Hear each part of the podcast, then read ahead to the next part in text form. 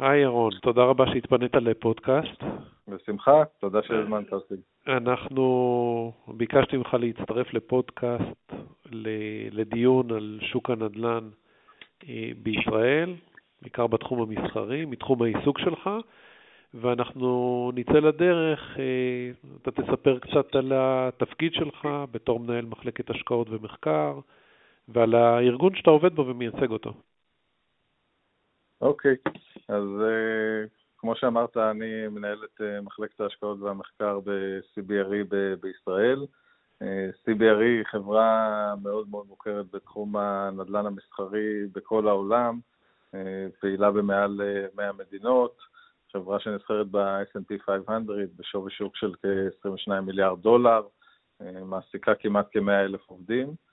החברה עוסקת אה, במגוון מאוד מאוד רחב של אה, שירותים בתחום הנדל"ן, החל מניהול אה, נכסים, גם ברמה של ה-asset management וגם ברמה של ה-property management, ועד לייעוץ, הערכות שווי, שיווק של פרויקטים, ניהול של פרויקטים, מגוון מאוד מאוד רחב של שירותים. במסגרת הזאת בישראל אנחנו משמשים כנציגים של CBRE בעצם במגוון של אה, תחומים, החל מניהול אה, נכסים ועד לניהול ניהול השקעות, הערכות שווי אה, ושיווק פרויקטים. אנחנו מלווים פה חברות בינלאומיות מהגדולות בעולם בתחום ניהול הנכסים שלהם. ואנחנו גם אה, מלווים אה, משקיעים וגופי אה, השקעות מישראל בהשקעות שלהם בחו"ל בתחום הנדל"ן, בין אם זה בהשקעות ישירות, בין אם זה באמצעות קרנות השקעה ומכשירים פיננסיים אחרים. אז זה ככה על רגל אחת על CBRE. והרקע האישי שלך? הרקע שלי הוא מתחום הפיננסים, אני אה, גם אה, מלמד אה, באוניברסיטת תל אביב בתחום ההשקעות והנדל"ן. עבדתי לפני העבודה הנוכחית בתחום הייעוץ העסקי והפיננסי. אני בתחום הזה כבר עובד 12 שנים, ושש שנים מתוכם ב-CBRE. ואתה למעשה מפרסם לנו אחת לכמה זמן גם סקירות שפתוחות אה, שניתן לראות באתר שלכם. אנחנו רוצים היום לדבר על הנדל"ן המסחרי בישראל ועל הקורונה שמעמידה את כל התחום הזה בסימן שאלה שהוא היה להיט לפני כמה שנים, ואנחנו רוצים לדעת איפה אנחנו עומדים. נכון. איפה הערכה, איפה הערכה שלך, איפה שאנחנו עומדים? זו המוטיבציה לשיחה היום. כן. אז בואו בוא נשמע. אוקיי, okay, אז, אז באמת אה, אני אתייחס לסקירות אה, שאתה מתייחס אליהן. אז אנחנו מוציאים סקירה מדי רבעון על אה, שוק הנדל"ן המסחרי בישראל, סקירה שכוללת את ההתפתחויות האחרונות שקרו בשוק, ובנוסף אנחנו מפרסמים סקירה שנתית מקיפה יותר על ההתפתחויות בסקטורים השונים של תחום הנדל"ן המסחרי. הסקירות האלה בעצם משמשות גופים אה, בתחום הנדל"ן כדי לקבל אה, קצת מידע על השוק שהוא באמת חסר אה, שקיפות בישראל. אנחנו מצוטטים על ידי רואי חשבון, עורכי דין וחברות ציבוריות בדוחות הכספיים שלהם, ומשתמשים במידע שלנו הרבה מאוד גופים בתחום הזה. אז uh, אני אתחיל uh, בסקירה קצרה באמת על ההתפתחויות בשוק הנדל"ן המסחרי לאור התקופה האחרונה של uh, מגפת הקורונה. אז אם אנחנו מסתכלים בעצם מתחילת השנה הזאת של 2020, נכנסנו עם שוק נדל"ן חזק מאוד. חברות הנדל"ן חוו שגשוג בעשור האחרון. זה התבטא גם בשוק הריאלי וגם בשוק הפיננסי. ראינו את כל חברות הנדל"ן אה, מגיעות לשיאים בשווי השוק שלהם, וזה כמובן שלא היה מנותק מהשוק הריאלי, שכל פרויקט חדש אה, שנבנה והוקם זכה לביקושים מאוד מאוד אה, גדולים. אם זה בתחום המשרדים, ראינו את כל מגדלי המשרדים החדשים שנבנו בהיקפים מאוד מאוד גדולים מתאכלסים על ידי חברות גדולות, כמו אמזון, פייסבוק, מייקרוסופט, אה, חברות שגדלו בשנים האחרונות בקצב אה, פנומנלי. ראינו גם הרבה מאוד חברות אה, סטארט-אפים וחברות פחות מוכרות שגדלות גם בקצב מאוד מאוד גבוה ומאכלסות את הנכסים החדשים שנבנו, והדבר הזה גרם לעוד ועוד פרויקטים להיבנות. זה בנוסף לתקופה של הריבית הנמוכה והצורך בהשקעות. תרם אה, מאוד אה, לשוק הזה, ולכן נכנסנו כשהשוק אה, במצב חזק, ברמת תפוסה גבוהה, זה בתחום המשרדים. בתחום המסחר, גם הכל היה יציב בשנים האחרונות, הייתה, היו לנו לא מעט שנים של עלייה בתחום המסחר והתחזקות של המרכזים המסחריים, ובשנים האחרונות ראינו יציבות בתחום הזה. ותחום הלוגיסטיקה, שניגע בו עוד מעט גם בהקשר של ההתפתחויות האחרונות, התחום הזה גם התפתח מאוד עם ההתפתחות של הטכנולוגיה והמבנים המודרניים, כל הרובוטיקה שתרמה מאוד להקמה של מבנים לוגיסטיים חדשים. אני אקדים את המאוחר ואני אגיד שזה התחום בעצם שהחזיק מעמד בתקופה הזאת ואפילו נהנה מביקושים שהולכים וגדלים. אז בעצם אה, מחודש אה, חודש מרץ, אה, שהתחילה המגפת הקורונה בישראל, אנחנו ראינו ירידה דרסטית של הביקושים, כל החברות הגדולות שהניעו את השוק ודחפו כל הזמן לעוד ועוד ביקוש, עוד ביקושים והקמה של נכסים חדשים. העצירה של הביקושים הזאת הייתה מהירה מאוד וחדה. ולכן אה, כל השוק אה, התחיל בתהליך של אה, עצירה ובדיקה מחדש בעצם של כל התוכניות העתידיות. הדבר הזה כמובן גרם גם ליזמים לעצור פרויקטים חדשים, מי שנמצא בשלב שהוא עוד יכול לעצור בשלבי תכנון או בבנייה של מרתפים, אז התחיל מיד בבחינה מחודשת של הקמת הנכסים החדשים. והיום אנחנו כבר אה, רואים הרבה יזמים שהם אה, מאטים את, אה, את הקצב של הפרויקטים החדשים וגם ימתינו עם הבנייה של נכסים ככל שהם יכולים.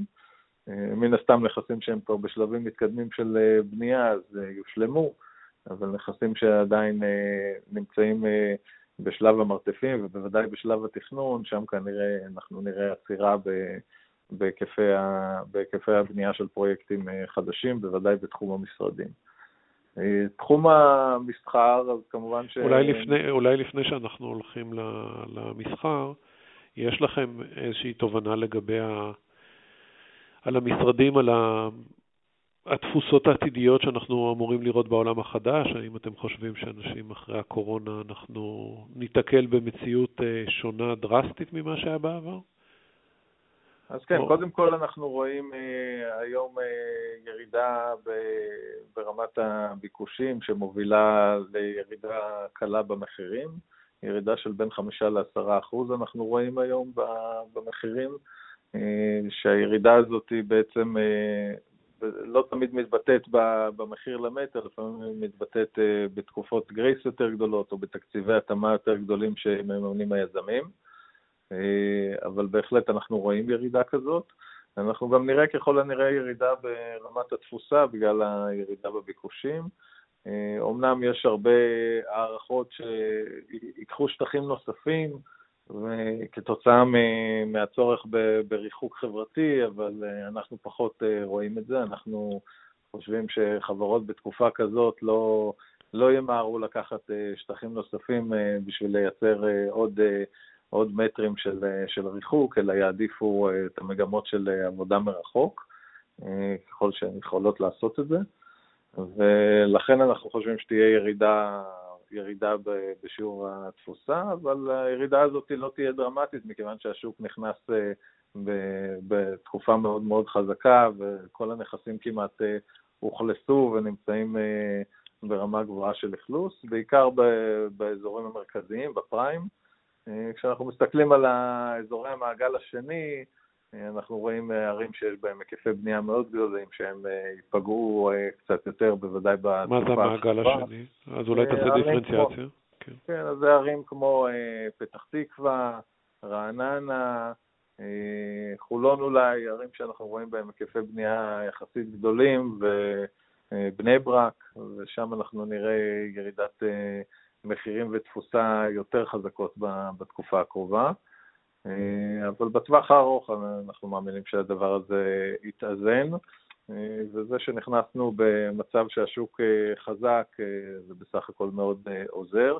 אנחנו גם כלכלה שמונעת פה מתחום הטכנולוגיה, שנפגע פחות, יש חברות מסוימות אפילו שמגייסות עדיין עובדים, ככה שאנחנו לא חושבים שתהיה פה איזושהי קטסטרופה או ירידה דרמטית. כן תהיה פגיעה בבניינים של קבוצות רכישה, בשטחים קטנים, כל מיני משקיעים שקנו שטחים בהיקפים קטנים והיום הם צריכים להתחרות גם עם היזמים הגדולים, גם עם חברות ה-co-working וגם עם, עם הרבה מאוד שטחים אחרים של בעלי קבוצות רכישה, שם אנחנו נראה את, ה, את המצוקה הגדולה יותר, כי שם בעצם הבניינים שגם רובם הגיעו לסיום בתקופה האחרונה, מתחילים לשלם שם את חשבונות הארנונה ואת דמי הניהול, וכמובן הוצאות המימון לאנשים שמימנו את זה במימון זר. אז אנחנו נראה את הלחץ אצל המשקיעים הפרטיים יותר, בשטחים הקטנים, אבל ברמת השוק בכללותו, אנחנו לא חושבים שתהיה ירידה היסטרית. שאלה רק ביניים, עד כמה זה סביר בישראל שינוי ייעוד לבניין ממשרדים? אז גם על זה מדברים לא מעט, אבל גם התכנון הארכיטקטוני של המבנים עם הקומות הגדולות והעמוקות פחות סביר שיבוצע, וגם הקושי הפיננסי, הקושי הפיננסי של הרשויות המקומיות בסיפור הזה, כי הארנונה למשרדים היא בדרך כלל בסדרי גודל של פי חמש, פי שש מבמגורים, אז גם לרשויות לא, לא תהיה מוטיבציה גדולה לכוון לכיוון הזה, בנוסף לזה שגם הרשויות צריכות לתת הרבה יותר שירותים למגורים מאשר למשרדים. זאת כן תופעה שיכולה להיות בשוליים, בעיקר במבנים ישנים ש, שפינו אותם, בטח באזורים כמו תל אביב, ששווי המגורים הוא מאוד מאוד גבוה, אבל זה, זאת לא תופעה מרכזית. אוקיי. Okay. כן, אולי נעבור לתחום הבא? כן, אז uh, תחום המסחר uh, הוא באמת uh, נפגע בצורה מאוד חזקה כתוצאה מכל הסגרים והתהליכים שקורים. בנוסף לזה גם אנשים עכשיו התחילו להתרגל לצורת ההתנהלות החדשה, כך שגם אנשים שפחות היו רוכשים אונליין, עכשיו התחילו לעבור וקיבלו הרגשים, הרגלים חדשים של רכישות אונליין, אז אנחנו נראה חלק מהמגמות האלה ממשיכות ללוות אותנו. הצד הטוב של, של המסחר בישראל, שגם פה אנחנו לא נמצאים בהיקפי שטחי מסחר שהם גבוהים יחסית לעולם. בארצות הברית יש אזורים של כמעט 4 מטר לתושב של שטחי מסחר, ובישראל אנחנו ב-1.1. שזה יותר דומה לאירופה. באירופה יש מדינות, זה נע בסדר גודל של החל מ-1.1 עד ל-1.6, 1.7 מטר של שטחים מסחריים לתושב, ככה שאנחנו גם מהבחינה הזאת במצב שהוא בסדר. אנחנו לא רואים וגם לא צפויים לראות הרבה בנייה חדשה למסחר, זו תופעה שהיא כבר הרבה שנים, כיוון שברוב הערים יש קניון אה, באזורים המרכזיים. אה, אנחנו כן רואים מדי פעם אה, בנייה של פאוור סנטרים, מה שעכשיו מכונה מרכזי הביג, אז כאלה אנחנו רואים, וגם מרכזים שכונתיים בשכונות חדשות, אבל זה לא בנייה ש... שעושה איזשהו שינוי משמעותי בתחום הזה. עדיין יישאר הביקוש להערכתנו למסחר הפיזי, ובהיקפי המסחר הקיימים, אנחנו מניחים שעם הזמן הדבר הזה יחזור ויסתדר, בעיקר במידה וימצאו הפתרונות אה, לקורונה, בין אם זה אה, פתרונות אה, של, של החיסון ובין אם זה פתרונות אחרים עד אז של, של ריחוק והגבלות מסוימות שמאפשרות למרכזים האלה לפעול.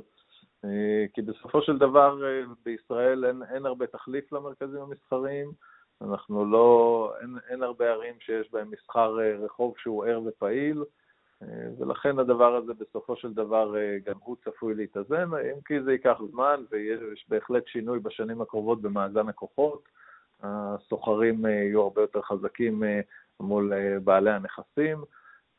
אנחנו רואים את זה בין השאר גם מתבטא בשוק ההון, אם אנחנו רואים בין השאר, זאת אחת הסיבות להתחזקות של, של פוקס בתקופה הזאת, שלכאורה הייתה אמורה להיות תקופה מאוד בעייתית לקמעונאים, אבל חלק מהסיבה שהמניה עלתה בעוצמה שהיא עלתה, שהיא כמעט אה, פי שלוש ממה שהיא הייתה אה, לפני כמה שנים, זה בעצם אה, כתוצאה מהערכות שהכוח שלהם מול בעלי הנכסים יגבר בצורה דרמטית בשנים הקרובות, וזאת השפעה שהיא ארוכת טווח שעוזרת לקמעונאים.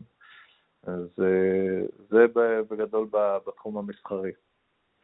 אז אם, אם אנחנו נסתכל בזווית ראייה של משקיעים, אה, לא, לא משנה באיזה דרך של אה, התייחסות השקעה ישירה באמצעות חברות בבורסה או השקעה ישירות אה, בנכסי נדל"ן, אז איך אתה רואה את, ה, את הסיכונים והסיכויים, בוא נגיד, לשוק הנדל"ן הישראלי בתחומים האלה ביחס לאלטרנטיבות הבינלאומיות שלו? Okay, אוקיי, עד, כמה השוק הזה, עד כמה הוא שוק אטרקטיבי?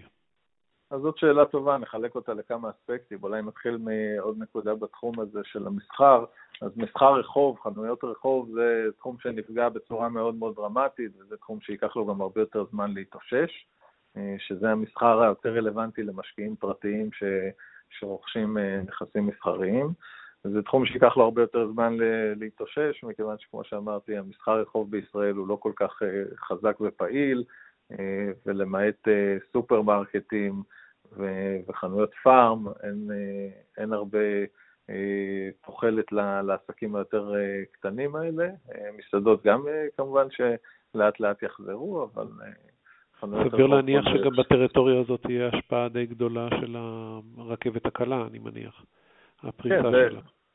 זה, שזה זה... לא קשור למשבר, אבל זה גם קשור לשוק הזה. זה, זה כמובן אה, יכול לעשות אה, שינויים די משמעותיים בטווח המאוד ארוך, אה, אבל זה משפיע בעיקר על אזורי הביקוש, זה לא, זה לא באופן רוחבי לכל הארץ. זה כן ישפיע על אזורים מסוימים לרעה בתקופה של, של הבנייה, אבל עם הזמן זה כמובן יוביל לעלייה בטראפיק באזורים ש, שיהיו תחנות מרכזיות של, של הרכבת הקלה. אז בטווח הארוך זה כמובן חלק מהמגמות שצריך להסתכל עליהן כשמחפשים השקעות. וזה מחבר אותנו לשאלה שלך לגבי משקיעים בתחום הנדל"ן המסחרי. אז uh, קודם כל, uh, בתחום הפיננסי, חברות שעוסקות בנדל"ן מסחרי ירדו בצורה מאוד מאוד חדה. Uh, גם עכשיו, אחרי התאוששות, עדיין חברות נסחרות בסדרי גודל של 20-30 אחוז מתחת למחירים שהיו טרום המשבר. אה, ואלה חברות, חלק מהחברות האלה חברות חזקות מאוד, עם פיזור גדול של נכסים וסוחרים. אה, בכלל, בתחום המסחרי, המשחק הזה של אה, להיות שחקן גדול עם פיזור רחב, הוא מאוד מאוד חשוב למשקיעים, ולכן הדרך להיחשף באמצעות חברות נדל"ן שכירות או קרנות ריט היא הדרך הנכונה למשקיעים הפרטיים. הם גם מקבלים ניהול טוב, גם נהנים ממימון אה, זול אה, ברמת הפירמות, וגם אה, מקבלים פיזור הרבה יותר רחב על פני מגוון גדול של נכסים. כשאתה קונה נכס בודד, אז אתה נחשף לסיכון גדול באופן ישיר לנכס, אם הוא יהיה ריק, אז החשיפה שלך היא מלאה לכל ההוצאות, וכשיש לך פורטפוליו גדול, אז חלק יהיה ריק וחלק יהיה מושכר, אבל בממוצע הרוב יהיה מושכר ויניב לטווח הארוך, ויהיה לך הרבה יותר אורך נשימה ויכולות פיתוח עתידיות. אז אה, ברמת המחירים אה, היום, שיש חברות אה, רבות שנסחרות בדיסקאונט להון העצמי, אני מעריך שההשקעה בחברות ציבוריות, סחירות, תהיה טובה יותר למשקיעים מאשר ההשקעה הישירה בנדל"ן מסחרי, בעיקר לאור התשואות שאנחנו רואים בשוק הנדל"ן המסחרי, שהן עדיין תשואות יחסית נמוכות בשוק הריאלי. ובשוק הפיננסי החברות נסחרות בדיסקאונט, ככה שניתן לקבל תשואות גבוהות יותר, וגם מבחינת היקף ההשקעה זה הרבה יותר נכון למשקיעים הפרטיים שיכולים להשקיע את הסכום שנכון להם להשקיע ולא את הסכום המינימלי שצריך בשביל לרכוש חנות או נכס מסחרי אחר. בהשוואה לחו"ל, אז בישראל עדיין, כמו בעולם, אנחנו רואים את החברות נסחרות בדיסקאונט משמעותי. זה קורה בהרבה מקומות, אבל ההבדל בעיקר בשוק האמריקאי, שאנחנו רואים גם ירידה הרבה יותר משמעותית אה, בשווי הריאלי של נכסים. אה, ככה שכשאתה רואה את השווי מתבטא גם אה, בשוק הריאלי, אז יש היגיון לבצע השקעות ישירות שהוא יותר גדול. בכלל, בארצות הברית השוק הוא משוכלל יותר, אז כשאתה רואה ירידה בשוק הפיננסי, היא גם באה לידי ביטוי בשוק הריאלי בצורה הרבה יותר מהירה, גם בגלל מבנה השוק והשחקנים. אה, שכולל הרבה מאוד אה, קרנות אה, השקעה. אז אנחנו רואים את זה בשוק האמריקאי. בישראל אנחנו לא רואים ירידה, בעלי נכסים מוכנים להורדות חדות במחירים עדיין. ואתם ראיתם איזשהם, לא יודע אם אתם חשוף, אני מניח שכן, ראיתם השפעה כלשהי על מדינות אסיה בתחום הנדל"ן, או שאתם לא חשופים לזה? באסיה רמת השקיפות היא יותר נמוכה. אה, אבל בגדול אנחנו רואים שבאסיה, בוודאי בסין, יש התאוששות אה, יותר מהירה בכלל של הכלכלה אה, וגם של שוק הנדל"ן, ויש אפילו אזורים ספציפיים שיש, שיש אאוטלוק שהוא חיובי מבחינת השינויים ש, שקורים היום במזרח וב, ובכל המגמות העולמיות ש, שגם מתבטאות בשוק ההון. אה, אבל זה, אלה שווקים שהם פחות מעניינים בדרך כלל את המשקיע הישראלי, ש, שלא כל כך נחשף אליהם. אה, אם כי לנו ב-CBRE יש אה, סניפים מאוד גדולים בכל המדינות המזרח הרחוק, אבל זה פחות רלוונטי, אני חושב, למשקיעים בישראל. אלה שווקים, חלק גדול מהמדינות לא דמוקרטיות, השווקים הרבה פחות שקופים. אה, זה פשוט לא מצדיק את התשואה שהיא גם לא תמיד אה, עודפת. אז אם אנחנו נסכם, אני מבין שהתמונה שאתה רואה, שה... שהפוטנציאל בישראל קיים והסיכונים הם לא, לא כאלה גדולים כפי שהיה ניתן לנבא בחודשים הראשונים של הקורונה. אנחנו מדברים פה בגדול על התאוששות שמבוססת זמן. נכון, אנחנו גם uh, כתבנו את זה בסקירות שלנו כבר בתחילת המגפה, לא הערכנו שתהיה קטסטרופה יוצאת דופן uh, בגלל העוצמה של השוק והמבנה שלו.